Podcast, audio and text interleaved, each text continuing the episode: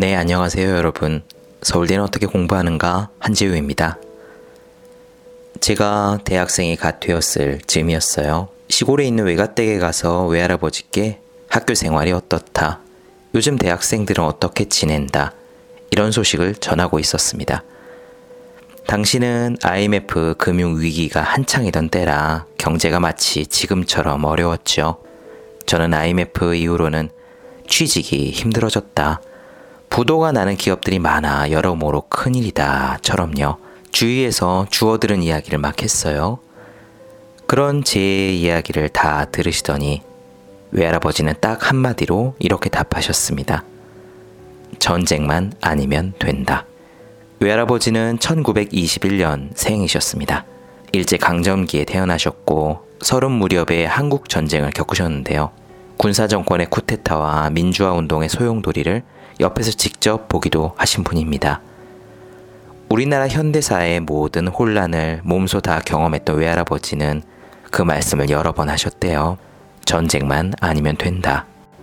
홍수가 나고 가뭄이 들고 그 밖에 다른 어떤 어려움이 닥쳐서 사람들이 불안해 할 때마다 그러셨대요. 그것은 외할아버지가 삶에서 체험으로 얻은 지혜이자 어떤 경우에도 흔들리지 않고 묵묵하게 당신 해야 할 일에 집중하겠다는 최소한의 조건 같은 것이었습니다. 벌써 20년 가까이 지난 그 기억이 갑자기 떠오른 것은 코로나 때문이었습니다. 코로나가 한창 퍼지기 시작한 지난 3월, 4월, 세상은 온통 난리였죠. 뉴스에서는 늘어난 확진자 수가 매일매일 무슨 기록 경신하듯이 나오고요. 외국에는 사망자가 폭증해서 관이 부족할 정도라고 했었더랬습니다. 만나는 모든 사람마다 오직 코로나 얘기만 했어요. 그리고 많은 사람들이 걱정을 넘어 두려움에 휩싸여 있었습니다. 코로나에 걸리면 어떻게 하나? 경제가 안 좋아져 수입이 줄면 어떡하나? 회사가 망해서 일자리를 잃으면 어떡하나? 그런데 사실 저는 그런 이야기를 함께 나누는 중에 이상하게도 걱정이나 두려움에 압도되는 일은 별로 없었습니다. 보다 정확히 표현하자면요. 다른 사람들의 공포감이 조금 과하다라는 생각이 들었던 것도 같아요. 저에게 어떤 믿을 만한 구석이 있었을까요? 전혀 그렇진 않았습니다. 전업 작가인 저는 코로나로 인해 모든 오프라인 강의가 깨끗이 사라졌어요. 경기가 좋지 않으니 책의 판매량이 줄은 것도 당연했죠. 밖에 나갈 일이 없어 하루 종일 집에만 있는 날이 이어졌습니다. 하지만 이런 상황인데도 어떻게든 잘 되겠지라고 담담한 마음이 드는 저 자신이 신기하면서도 한편으로는 이상했습니다. 다들 걱정을 넘어 두려움까지 느끼는데 나만 문제가 있나? 혹시 내가 책임감이 없나? 솔직히 말해서 이런 생각까지 해봤습니다. 불안해하는 신용이라도 좀 보일까? 그러던 어느 날 과연 어떤 이유 때문에 제가 이렇게 답답한지 마음속을 곰곰이 살펴보기로 했어요. 제 무의식 속에는 이런 생각들이 있더라고요. 첫째, 코로나 감염 자체는 내가 얼마나 방역 수칙을 철저하게 지키느냐에 달려 있다. 그러니까 정말 주의 깊게 신경 쓰고 하라는 대로 다 하면 위험을 최소한으로 막을 수는 있다. 둘째, 당장 몇 개월 정도 수입이 없다고 해서 문자 그대로 밥을 굶거나 길에 나 앉아야 하는 건 아니다. 셋째, 저축해 놓은 돈을 써야 되긴 할 텐데, 그래도 하루 세 끼 집에서 밥을 지어 먹고 특별한 여가 활동을 아예 하지 않으면 소비는 최소한으로 줄 수 있다. 넷째, 일감이 사라진 대신 내가 바쁘게 일하는 동안 늘 목말랐던 재충전을 할 수 있는 시기라고 여기면 된다. 책을 읽고 명상하고 관심 분야를 공부하고 어쩌면 덜 먹어서 다이어트를 할 수도 있다. 다섯째, 결국 코로나가 잠잠해지고 다시 정상적인 생활로 돌아가고 나면 이 기간 동안 재충전하며 얻은 것들이 요긴하게 쓰일 때가 있을 거다. 이런 생각을 할 즈음 갑자기 생각난 것이 외할아버지였습니다. 전쟁만 아니면 된다. 총알이 날아다니고 폭격으로 집이 무너지고 음식과 옷을 짊어진 채 피난을 가야 하는 그런 전쟁만 아니라면 다른 모든 어려움은 어떻게든 버티고 버텨서 능히 극복할 수 있다는 것이 외할아버지의 생각이었죠. 지금의 이 코로나 상황을 외할아버지가 서른 살 무렵에 경험했을 전쟁통의 모습을 떠올리면서 비교하자 저는요, 전쟁만 아니면 된다라던 할아버지의 단호한 말씀을 조금쯤은 이해할 수 있었습니다. 그건요, 기준점의 문제입니다. 아무 일 없는 평상시를 기준으로 하면 코로나는 대단히 심각한 일이죠. 하지만 전쟁통을 기준으로 보면 어떨까요? 전쟁을 기준으로 삼으면 코로나도요. 이만하길 그래도 다행이다 라는 생각이 들 겁니다. 상황은 똑같은데 다만 관점과 마음이 달라지는 거죠. 물론 코로나는 큰 위기입니다. 하지만 생각해보면 인류 역사상 코로나 못지않은 심각한 위기는 수없이 존재했습니다. 20세기만 봐도 두 차례 세계대전과 1929년 경제 대공황이 있었고요.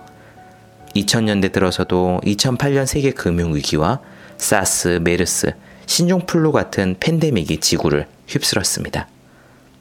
하나하나가 다 절벽에서 뚝 떨어진 듯 심각한 상황이었지만 결국 다시 기어 올라왔고 우리는 또다시 정상 상태로 회복해서 여기까지 왔어요. 그렇게 보면 코로나 역시 마찬가지입니다. 결국 우리는 이겨내게 되어 있습니다.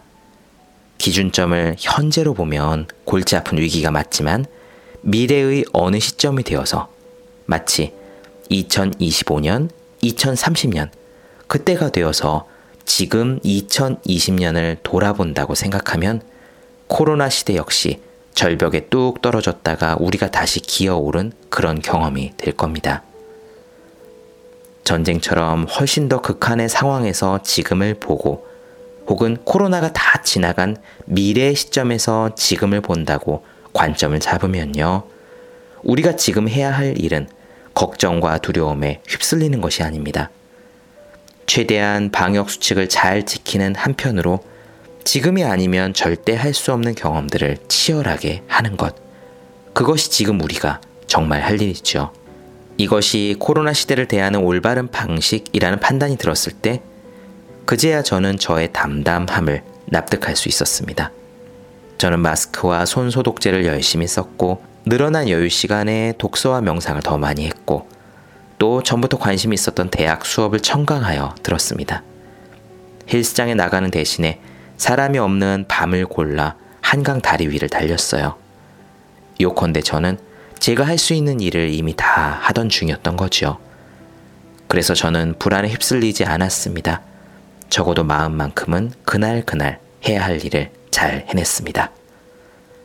그러다 문득 제가 가진 이런 마인드가 극심한 걱정과 불안을 느끼고 있는 사람들께 도움이 될 수 있겠다는 사실을 깨달았습니다.